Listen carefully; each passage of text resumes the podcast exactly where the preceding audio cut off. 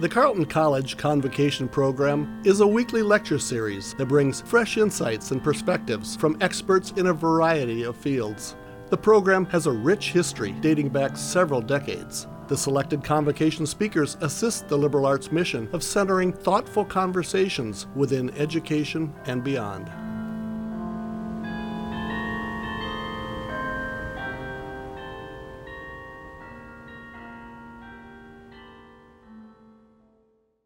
My name is Alyssa Alvarez, and I'm a sophomore from Eba Beach, Hawaii.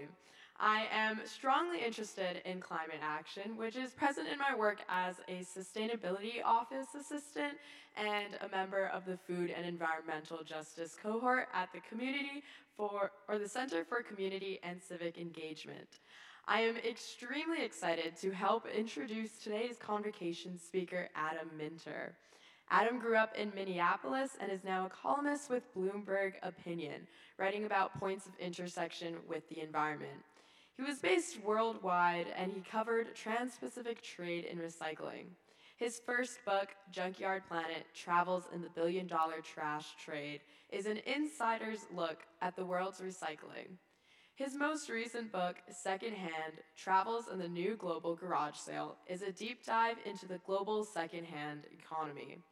His extensive work in waste management is truly an inspiration, especially to us at the Trip CE, when organizing the biggest secondhand sale at Carleton, Lighten Up.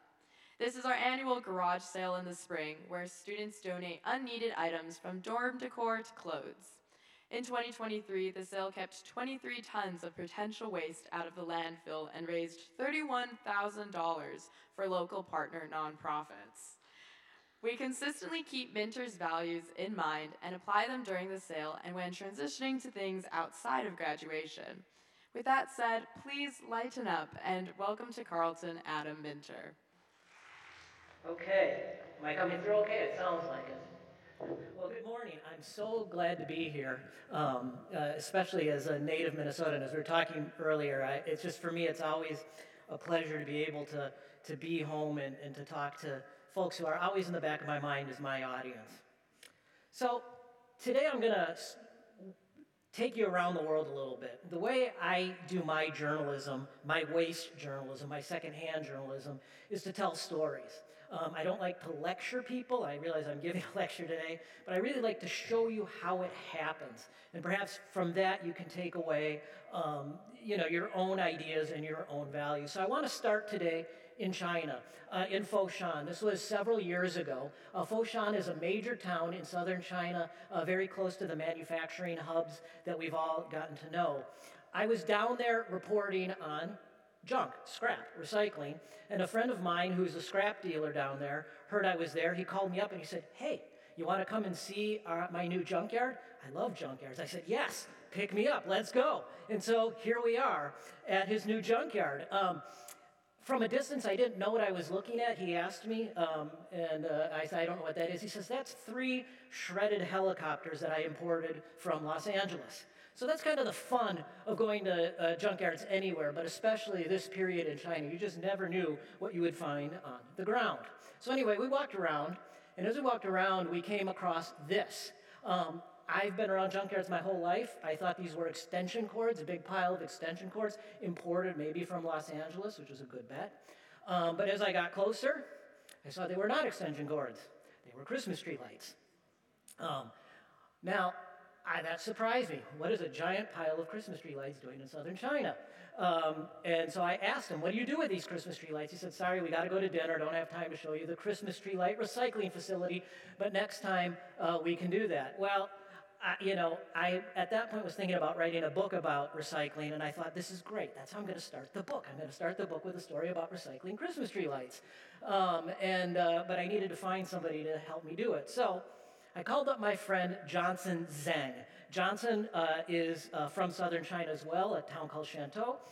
And what Johnson was doing at this point was he was based in Canada, and he would drive around North America 6 months out of the year and go junkyard to junkyard to junkyard to junkyard, paying cash for scrap that he would export back to southern China where it would be recycled. His specialty, his knowledge, and he was very knowledgeable, was cable and wire, including Christmas tree lights. And so he said, sure, come on the road with me for a week. We'll see Christmas tree lights everywhere. Then I'll send you back to China, and you'll go see my friend Raymond, and he'll show you his Christmas tree light recycling facility. I said, awesome, let's do it. So, you know, Christmas tree lights in Indiana, Christmas tree lights in Ohio, Christmas tree lights in North Carolina. I assure you that is nothing. Okay, there's a lot of waste Christmas tree lights out there. So after a week of this, driving from, if I recall correctly, St. Louis to North Carolina, going to junkyards, I said, Raymond, Johnson, I'm ready to go home. He said, okay, go back to Shanghai, call Raymond down in southern China, and he'll host you. So that's what I did. I got back to Shanghai, where I was living at the time. And Raymond said, come on down. If Johnson says you're okay, you're okay. So the thing is, if you spend time in China, you know, you don't get to go to somebody's Christmas tree light recycling factory unless you have a really nice meal with them first. And so that's what we did. Now, this was a good meal, as these sorts of meals in southern China tend to be. But the other thing to remember about this is most recycling businesses around the world are family businesses. They start out that way. They may become corporate at some point, but they all start out as family. And Raymond's business is no different. The only thing that's unfortunate about this photo, those are Raymond's legs. He hates being photographed. So that's all you get to know of Raymond. But we sat around, we talked about Christmas tree light recycling. We also talked about the fact that I had grown up in a small Minneapolis junkyard, and that was part of my entree. People always ask me how I get into these places. One of the ways I get into these places is because I am from them. And there's a certain fraternity, if you will, amongst people who do this business, that they trust each other, and I would argue they should. So here we are. This is a video. I'm gonna talk you through this. Just one thing to keep in mind, this factory was designed by Raymond's nephew, who was sent to a technical university in China. He had all kinds of offers from tech companies. He wanted to go into recycling. Why? Because that's where the money is. So he designed this system. There are other systems like it in China. It took about 4 months for them to get it tuned to work correctly. So I'm going to play this and talk you through how this works. Okay, so what you do is you take the Christmas tree lights, you toss them in there in bunches.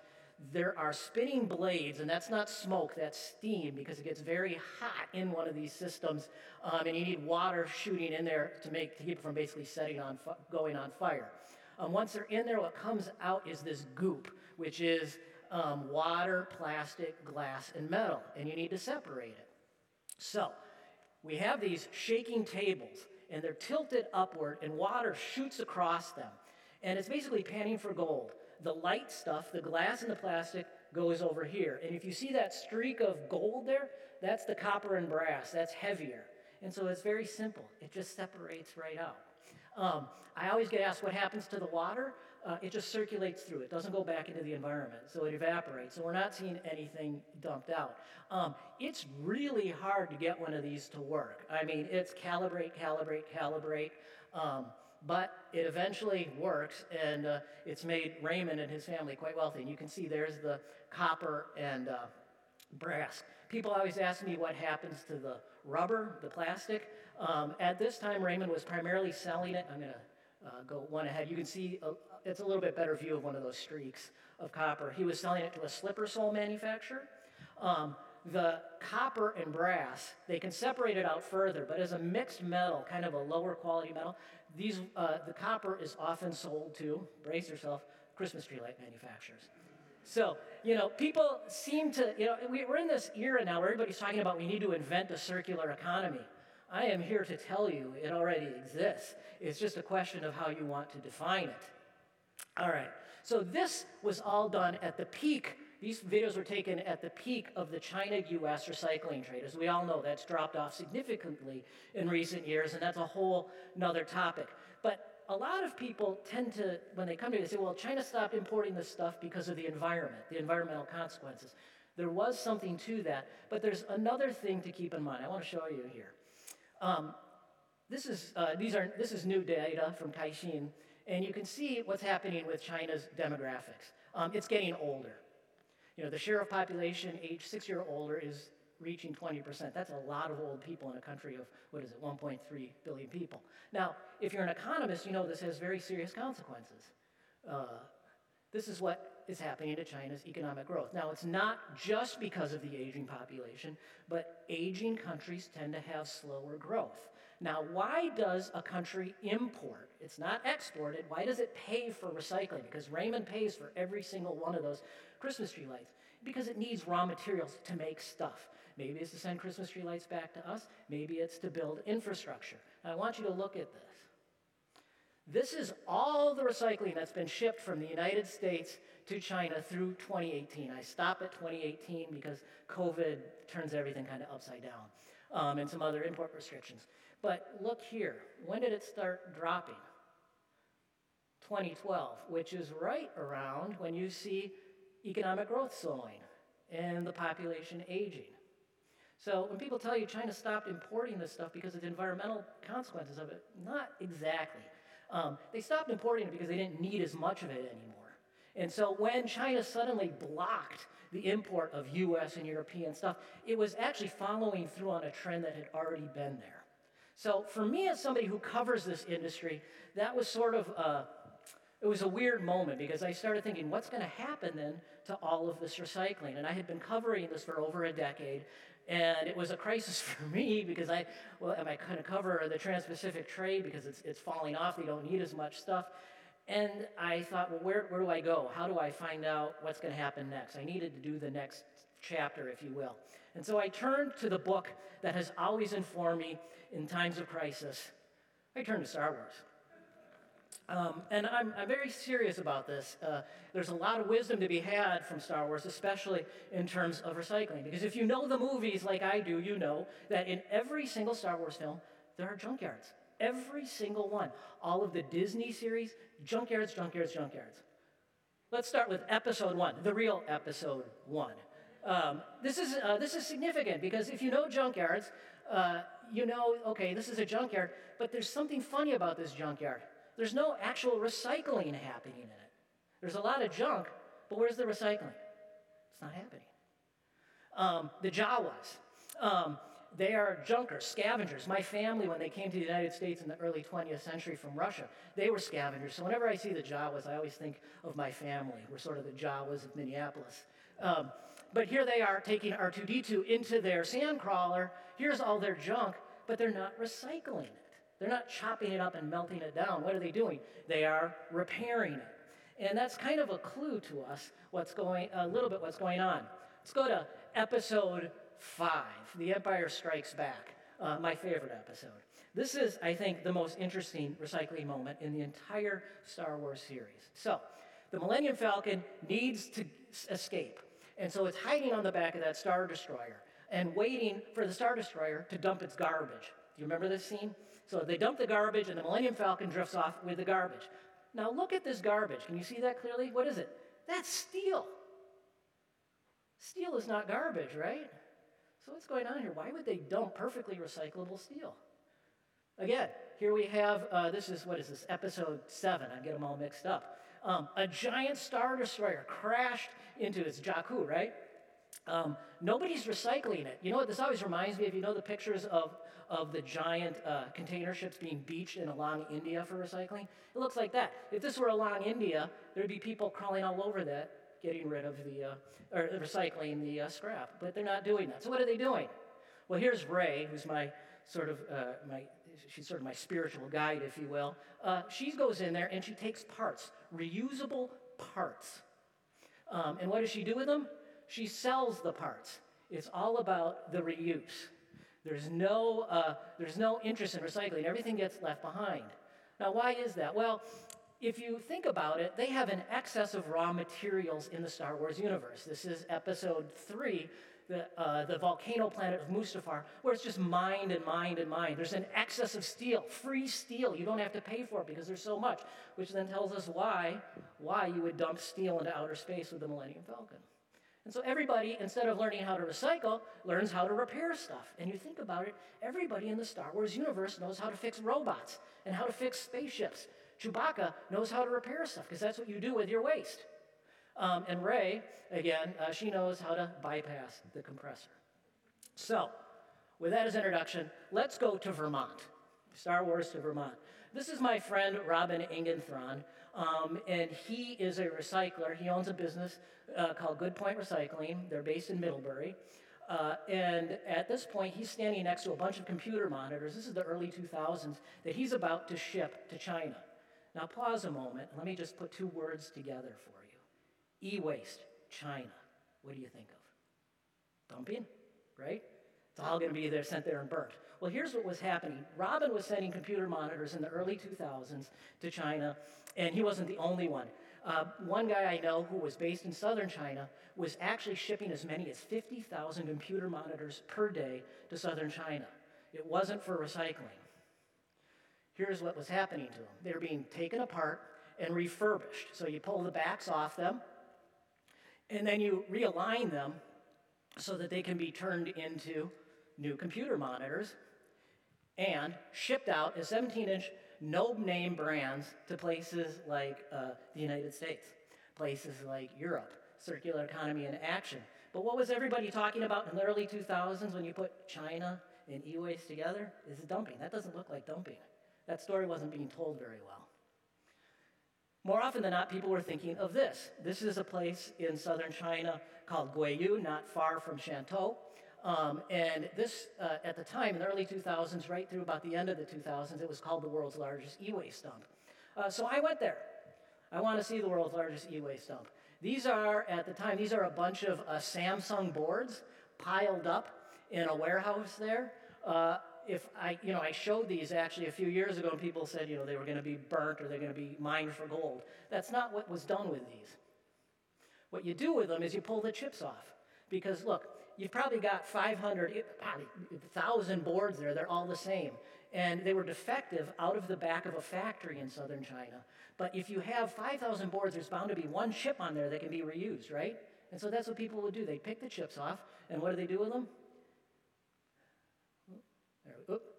You sell them in markets. This is a place in Shenzhen called the SEG market. It's the largest wholesale market for semiconductors in the world, and 90% of it is reused stuff.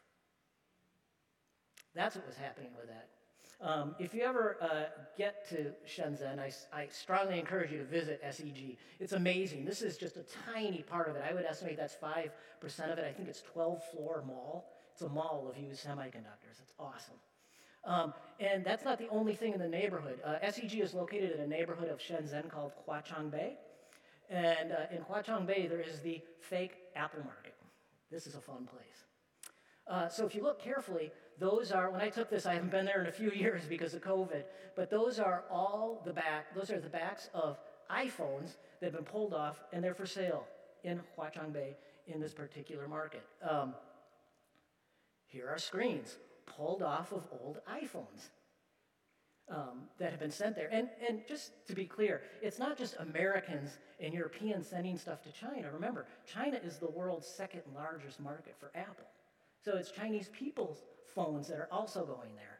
We tend to think of this trade as a colonialist trade, but it's far more complicated than that, and I'll get to that in a moment. And here's this market in Huaqiangbei, and this is, let me think about this. This is 1/6 of the market because there's 3 floors and this is one side of it. And you can see people, what they're doing is they are assembling iPhones from used parts. And if you go on, maybe not so much on eBay anymore, but if you go into the various e-commerce marketplaces in Asia, you will find these phones for sale, no problem. If you go online in Malaysia, for example, and are looking for an iPhone for $50, more often than not, it's coming from Huaqiangbei, and it's been reassembled from various parts. And if you don't believe me, this video is awesome. This tells the whole story. It's on YouTube. It's probably got many more than 8 million views now, but it shows exactly what I was just describing to you. That is the economy of reuse that you will find in southern China. All right, so let's go back to Vermont. Now let's have a quick drink of water. So Robin was sending computer monitors for many years, but of course we don't have those really in the U.S. anymore, the old style ones. So then he got into flat screens. And this is his warehouse just a couple years ago, and these are flat screen monitors. And again, he's sitting there thinking, what can I do? Where can these be reused? And Robin's immediate thought was, because he was a Peace Corps volunteer years ago in Africa, maybe people in Africa would like to reuse these. Now let me ask you to do this again. If I say Africa, e-waste, can you see the images? You know the images I'm talking about, right? Yeah. Stuff like this. This is a place called Agbogbloshie in Accra, Ghana. It has also been called the world's largest e-waste dump. Just a word of advice, if anybody ever tells you they know where the world's largest e-waste dump is, it probably isn't. This is a trend I found over the years. And Agbogbloshie is a dump. It's the city dump, and there is electronics going on there. They are sometimes imported electronics, but they are not imported to be burnt there. The stuff that's being burnt there has been used in Ghana for 20, 30, 40 years. If you go to small villages in Ghana, like I have done, you will find US televisions that were imported 20 years ago and are now on their fourth owner in Ghana. Eventually that stuff burns out. Then it ends up in Agbogbloshie, which is a much more complicated story. All right, so here's Robin, and he. Whenever I show this photo, I'm supposed to apologize and tell people that he's lost weight since this was taken. So, in deference to Robin, and he is talking to Olu Orga, who I've written about in Secondhand. He's the guy on the right. And Olu, after graduating from high school, came and worked in Agbogbloshie, where he learned how to repair computers, because there's all kinds of parts, and they get reused and reused. And Olu, with his partners, started importing computers, and instead of and diverting them up to northern Ghana, where people needed them. And so here is a photo that Olu posted to WhatsApp, which is how you sell things in northern Ghana, in Tamale. And he's standing with a bunch of computer monitors that he imported from the east coast of the United States. And he is not standing in front of them to advertise the fact that he intends to set them on fire.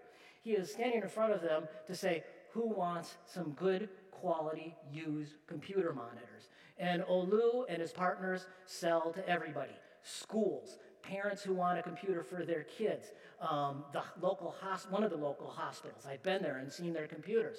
Everybody up there is buying used computers. Why? One, price point, of course. Tamale, Ghana is not the wealthiest place you'll find in West Africa. And two, think of it as they're massively pre-tested. If they've been used for years in the US, they're probably still good, right? All right, so here is Main Street, Tamale, really interesting place. There's no Best Buy store here. There's no Apple store. Instead, there is Chendiba Enterprises, which is the largest electronics store in Tamale. And here is the inside of Tamale. That's Kamal, who owns it, in a yellow shirt, and he's filling out a sales order for used computers. And he gives them warranties on it. And that's how computers move in much of West Africa. It's not new stuff. It's used stuff, and it's good stuff. Here we are down at Accra. And this is a store I've spent quite a bit of time in, learning about the business, called Bougie Computers. Bougie is owned by a guy by the name of Steve Edison, and he has a wonderful repair operation. And I want to show you something about this repair operation. What you see here on the shelves are a bunch of old laptops. Some of these have been returned by customers, some were imported. Think of them as a kind of library. So you show up at Bougie with your old laptop and you've got a problem with the monitor for part of it, or there's a hard drive problem, whatever. He's got a library there, literally, and what you do is you just take off one part and put on the other. They do repairs there that you will not get done at the Apple store or anywhere else. They'll refuse to do it. They'll say, yeah, you better buy a new one, you know? But the ingenuity of these repair techs around the world. I mean, I'm focused on Ghana right now, and the Ghanaian techs are really good. If you ever get a chance to go to a place called Kumasi, which is in the center of Ghana, everybody says, I've been there, I don't know. It's the best mechanics in all of Africa. I saw them do some pretty amazing board level work. But anyway, all right, so back in Vermont. So Robin spent a bunch of time in West Africa, in Ghana primarily, and the thing that impressed him was these parts libraries, and he thought to himself, why can't we do that in the US? This is important to me because so often we think, we should really, West Africa needs to learn from our environmental practices. But what Robin started to take away from this is maybe it should go the other way around. And so, thus inspired, he set up an operation, he calls it his eBay operation, in his warehouse where he has his employees take apart the televisions, the flat screen monitors, and put the various parts onto eBay. And you would be shocked at how many people around the world buy those parts. And it didn't happen before he started doing it. Again, this was learning from an emerging market, not the other way around. Here's Robin talking to Wahab Muhammad, who I wrote about quite a bit in Secondhand. And one of the things Wahab and Robin started figuring out is not every part sells to people on eBay. Some of them are too old. Well, where are all the older televisions? They're in Ghana. So what they started doing is Wahab came over and said, we need this part, this part, this part, this part. And Robin said, okay, we'll pull those. And why don't you take them over as samples and see how it works out? And that's what Wahab did. And when he got back, and this was a Zoom conversation, he's with his primary buyer, who's a guy who formed the mechanics union in Kumasi. And they're looking at the parts, discussing with Robin what ones have already sold. And so they now have a business where they're sending these parts that wouldn't sell in the US because the TVs are newer, and sending them to Africa, and you have much more reuse. And reuse is better, of course, than buying new, and it's better than recycling, and everybody wins. So I just love this model of business. It's no longer the ideas flowing in one direction. It's the ideas and the stuff flowing in circular directions. It's truly a circular economy. To me, it's the ideal circular economy. All right, I'm only gonna do two charts, two very boring charts, and I don't even know if these are gonna be clear, but this sort of makes my point. This was made by a guy by the name of Josh Leposky, who's an academic in Newfoundland. And what he did is he wanted to figure out how the flow of e-waste, and by e-waste he means just used electronics, has been changing. And I won't go into how he did it, but the thing that you want to keep in mind here is the blue dots, the blue circles are countries that export, okay, like the US, like Europe. And the green is when you export to an emerging market. The yellow lines, this is 1996, the yellow lines are when emerging markets trade with each other, okay, this is 1996. What I want you to look at, we're going to jump forward to 2012. I want you to notice how much yellow is about to appear. That's been happening underneath our feet, but we're all focused on what's going on, you know, between the US and China, or the US and Africa. But the rest of the world is moving on from that narrative. There's something much more interesting happening. And so folks who are interested in this topic, I encourage them to read Josh's work, but I encourage folks to think beyond just this narrative of developed developing. The rest of the world has moved beyond that. All right, I'm gonna just briefly talk to you about one last thing. Anybody in the room recognize that store, what that would be? I'll be super impressed. That's okay. It looks nice though, huh? It's a nice thrift store. What is it? It's good guesses. Megapaca. Anybody heard of Megapaca? All right. Megapaca is the largest thrift store chain in Central America, about 130 stores, based in Guatemala, which is the largest importer of used clothes from the United States. We always think of Africa being the largest importer, but actually it's Guatemala. And there are about 80 Megapacas in Guatemala. And so they import enormous amounts of clothes. Nobody comes closer. They're probably the largest importer of clothes in the United States. You can see these are quite nice stores. This is their main warehouse in Escuintla. I was there a few months ago, and it's huge. It's very sophisticated, and they are very good at figuring out how to price stuff. They use AI, they use all kinds of algorithms so that the stuff moves, and 90% of the stuff they put on their racks, and it's all imported from the United States, sells, which is amazing because the average US thrift store only sells around 1/3 of the stuff that goes on the racks. So they're better, they do a really good job, and guess what they've just done? Well, they've just opened a US website, with the idea that in 3 years they're gonna start selling their clothes back to you in their stores. That's the new narrative. That's the world that's happened while we've been focused on other narratives. And to me, in that trailer right there is in Escuintla, and it's advertising the US site to people in Guatemala saying, hey, call up your relatives, because there's a lot of Guatemalans in the United States. Call up your relatives. You love Megapaca in Guatemala. Call up your relatives. Here's a coupon for them to use at the US store. You can go on your phone right now, look up Shop Megapaca. and they'll get a discount. And so they're targeting, starting out by targeting Central Americans in the U.S., but they're coming for you. They want to sell your stuff back to you. You know, and they're going to be able to do it much better than Goodwill. At least that's the theory. We'll see. The stores won't open for another 3 years, but the website is up. All right. So with that, I just want to leave you with an image of Ray. As I've always said, you know, she's reuse. She doesn't recycle. She reuses. She's sort of my spirit animal. And I'm open to any questions at all. And I thank you so much for being here today and listening to my travels.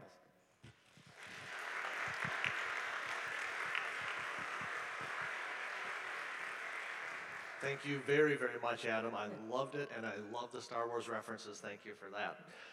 We're going to have Q&A in just a moment. Just quick like to mention, next week we're going to have, and I wish I had practiced my pronunciation. I always have trouble with this word, but we have Stefan Ingmar Lindberg, Professor of Political Science and Director of the University-Wide Research Infrastructure VDEM Institute at the University of Gothenburg. And the title of the talk will be Democracy, and here it is, Autocracy. Worldwide, third wave of here's an even worse one for me, autocratization escalating. That is next week. Convo lunch, we still have a few seats at the table. If you'd like to join us, if you're a community member, if you're a student, faculty, staff, talk to me afterwards. We'd love to have you. Now it's time for Q&A. Who'd like to kick us off with some Q&A for Adam? And the first one is always the hardest. Aha, thank you. Hi, Adam. I love Junkyard Planet. It was a great book. Well, thank you. Really, really enjoyed it. Part of what I loved about it, having lived in Minneapolis for a long time, were the stories about your grandmother and how you learned about the junk trade through her experiences. Could you talk a little bit about your family and that business? Yeah, my family is a junk family. We're junkers. So my great-grandfather, Abe Leader, came to the U.S. In the early 20th century from Russia, wanting to be a vaudeville performer. He spoke no English, he had no trade, and he got on a boat to Galveston, Texas. So that was not good. And so when he got off the boat in Galveston, he had to find a job. And the only job, I always call junk the entrepreneurial opportunity of last resort. If you can't do anything, you can always pick rags off the street, cans off the street. And that's what he did. And you start out with a backpack maybe, you get a horse-drawn cart, you get a truck, and he eventually made his way up to Minneapolis, where my family has had a junk business in Minneapolis since the 30s. My earliest memories are of being in the family junk warehouse, just seeing electrical scrap and pipe scrap. And my father and my grandmother, they not only showed me how to work there, but they showed me how to work. So some of the things, you know, I learned to do is separate, you know, plumbing scrap, the brass from the steel. You know, and I always joke, if somebody had taken pictures of me as a child doing that and put it in, you know, a magazine, it'd be called a human rights violation. But that's what I did. And it's given me the opportunity, I think. It's one of the reasons why I've been able to do this very unusual beat, because this is a very... Folks who own junkyards, and I know this quite personally, they don't want to open the doors. They don't want to show you the back rooms. And there's shame involved with it. Sometimes there's environmental issues. I'm not going to deny that. Whatever it is, there might be 8-year-old kids like me working at the back room. And so having come from that, it allows me to relate a little better. I mean, Junkyard Planet could not have been written unless I had been part of that. It's literally in my blood. Thanks.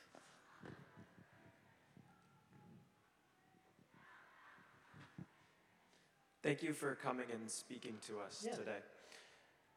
You talked a lot about electronics and metals being reused and refurbished. Is there a future for the same type of circular economy for plastics? Yes, and the plastics, you know, obviously when you're talking, the difference between electronics and plastics is you're talking about devices and a single material. But plastics have been recycled in China since the 1980s, if we're just going to talk about China. In Junkyard Planet, I actually document some of those early efforts. They were not nice. In many cases, they are not nice. But the technology, simple and more complex, is there. There's a long way to go, but there's also no question that the technology related to plastic recycling is getting better.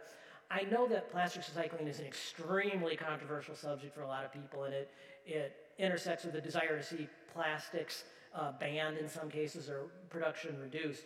I'm of the belief that we are going to have plastics, and if you're going to have plastics, some of them are going to need to be recycled. So I think what we're seeing in recent years, especially developments in the US, Europe, and China, advanced chemical recycling are going to make a real difference in that. I think there's also, just to note briefly, like there's always been a focus on bottles and packaging scrap when it comes to plastics, single-use labels, or single-use packages, Snicker bar packages. Those remain a problem. But a lot of plastics are recycled at a very high rate. People don't think about them, but automotive plastics, the taillights on a car, it's an extremely expensive resin. And because it's expensive, people actually in the recycling business make an effort to take those taillights off, and they're recycled at a very high rate. So a lot of the challenge related to plastics will be creating markets to incentivize people to do that recycling.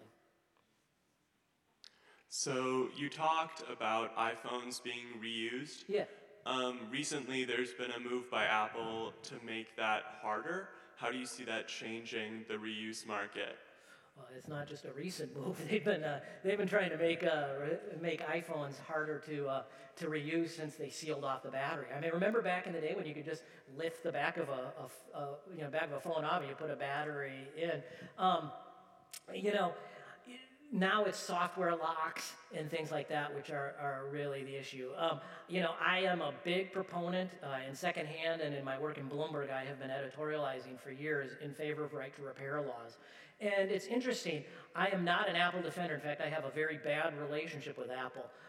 They haven't been very happy with some of the things I've written. But I will give credit where credit is due. They have signed on to some right to repair legislation, especially California, which was just passed. And I think Apple's position has always been, we're willing to do this, but we want to see the smaller manufacturers do it as well. So I think everything's moving in the right direction, and I think Apple, at least they were supportive of the California right to repair law. I think there's a long way to go, but I don't think they're as much of an impediment as they have been anymore.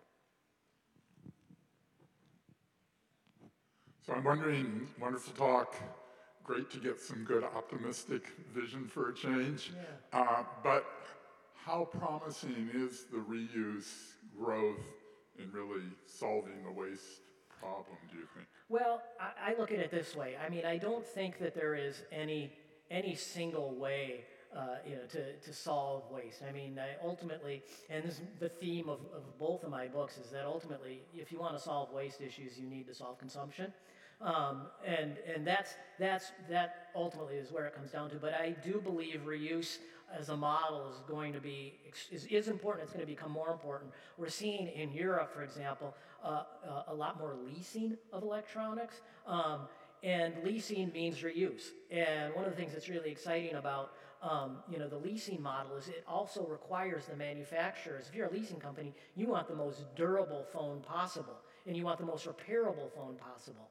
And so there's been rumors for a while Apple wants to get into leasing, and I think they will, in part because recent models of the iPhone have become much more repairable. You can now take them apart much easier. The new version, the 15, the Pro, is much more easy to take apart. You won't risk ripping apart the cables when you do it. So I think it's part of the solution, and I think it's one that needs to be encouraged because there's so much that gets wrapped up into it, like durability. I mean, we know there's lots of studies, whether from corporates or from NGOs, whoever it is, the longer you use an object, whether it's a sweater or a phone or whatever it is, the lower its carbon impact. And I think reuse helps with that.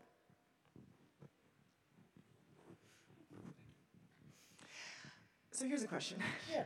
I need you to pathologize me a little bit here. So why are we so obsessed with having new stuff? Yeah. Like, why do I, instead of going to Goodwill to buy clothes for my kid, I just wait for stuff to go on clearance at Old Navy and buy it for the same price I could have bought it at Goodwill. Like, why do I want the new stuff? The science of marketing. I think that's it. I mean, look, I always want to say when I give talks and I talk about reuse, I don't want to stand up here as a saint. I buy new stuff too. We all do. It's just the nature of the economy that we live in, and everything ultimately wears out. But, you know, I think it's marketing. I just think we've become, well, let me put it to you this way. It's very hard to get data on secondhand economies. So one of the things when I was writing secondhand is I wanted to know in places like Ghana and Nigeria, where I spent time for the book, and Benin in particular, you know, how much of their economy is secondhand? Because if you walk down the street in Lagos in a commercial district, it's full of secondhand shops. But if you look for the data related to that, it's not there. Why? Well, the lending institutions, the World Bank, the IMF, they're not impressed by the number of secondhand boutiques you have. They're interested in the amount of manufacturing of new stuff that you have, you know, new retail sales. It's not measured.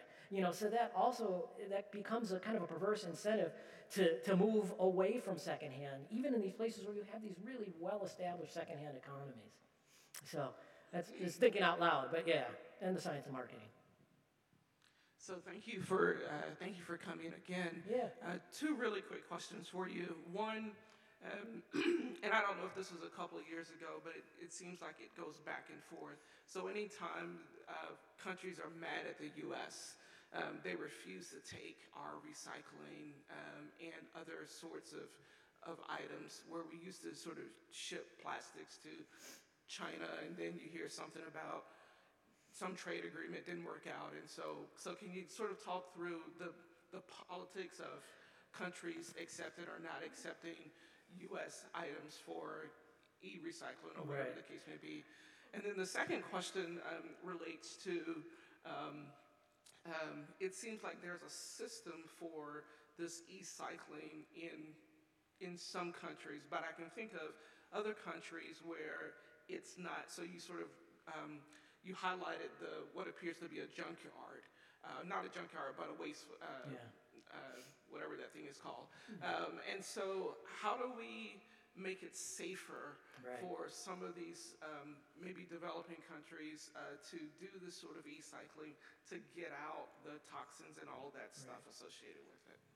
I really like, let me answer the second question because it's something I'm very passionate about, and then I'll get to the first one. But the second question is, you know, what do we, because ultimately if we're sending stuff, actually I should be careful with my language because we don't send it, they buy it. Like nothing moves without a buyer. This idea that stuff is dumped, it's imported.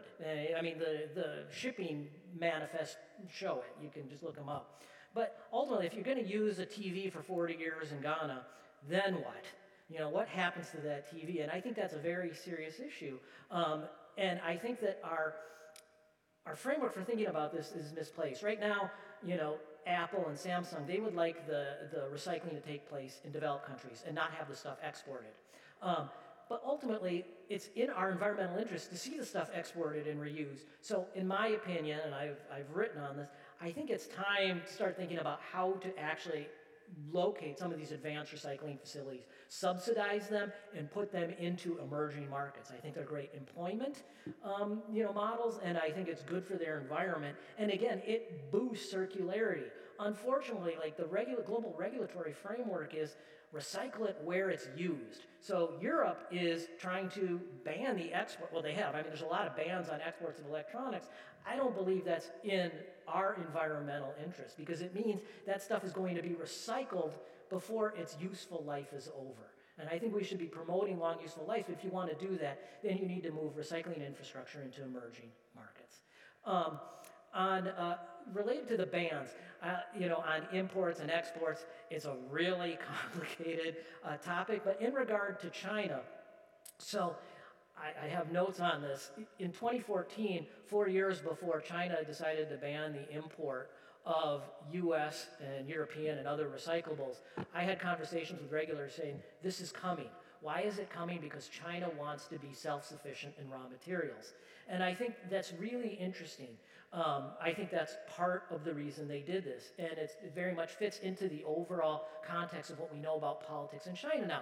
Xi Jinping wants China to be self-sufficient in food, in raw materials, in semiconductors. And so also in junk, because it's an important input into raw materials. I mean, at one point in the mid-2010s, almost 50% of China's copper supply was came from recycled resources. So if you look at it in that framework, one of the reasons they did that, and they notified the WTO before they notified anybody they were going to ban the import of this of recyclables, is it was an economic prerogative as well as an environmental one. And ironically, a lot of, so I tell this story often. I left China in 2014 and moved to Malaysia. My family and I, we moved to Malaysia. And I taught, before I went, you know, you say goodbye to your friends, and I talked to a lot of my friends in the recycling industry in southern China. I said, hey, guys, you know, if you ever come down to Malaysia, give me a call. Didn't hear from anybody. You know, 2014, 2015, 2016, 2017. Then 2017 comes around, and word is China's going to ban the import of this stuff from around the world. All of a sudden, all these recycling guys are moving down to Malaysia saying, hey, let's have dinner. I haven't heard from them in 3-4 years, you know, because they're coming down there because they want to relocate their businesses. In Malaysia, they will say publicly they were opposed to it, but they saw it as an economic growth opportunity. So it gets really complex, you know, the prerogatives for bans. And China still allows recycling in. It's just limited the types of recycling that it keeps out. What it tends to let in is the stuff it needs. Yeah. Hi. I'm curious about how your idea of like a new reusing economy relates to the recycling establishment that's already in place. Like, is it the case that after, if we get in the habit of, if like countries like the U.S. get in the habit of reusing a lot more stuff, can it fit into recycling facilities like after it's been reused time and time again, or like does a reusing economy like come into competition with recycling interests? Well, it does.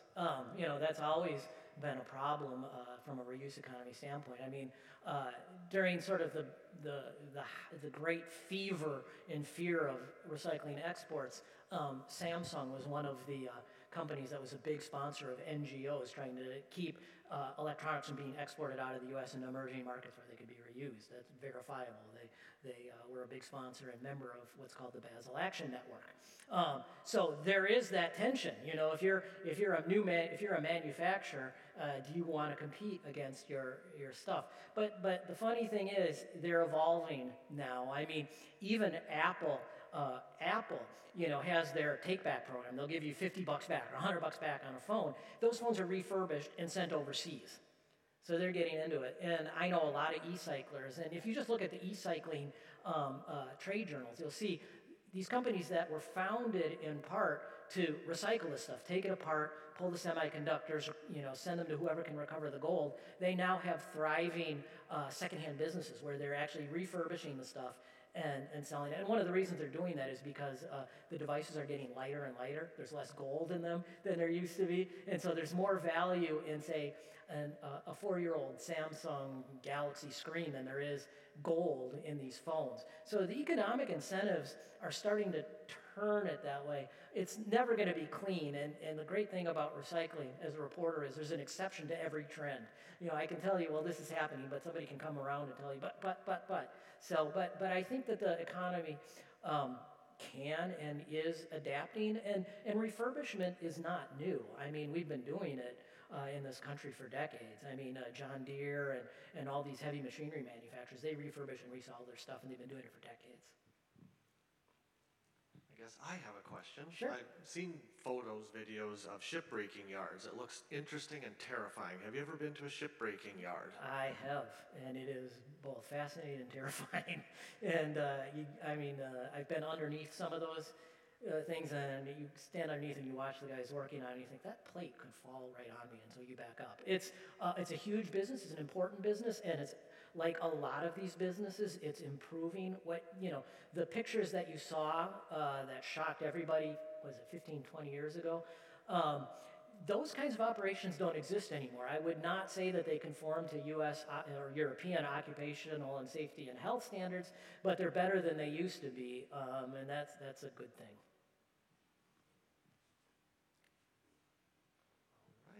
Well, it looks like we might be out of questions. If you have any concluding comments, we would love to hear them.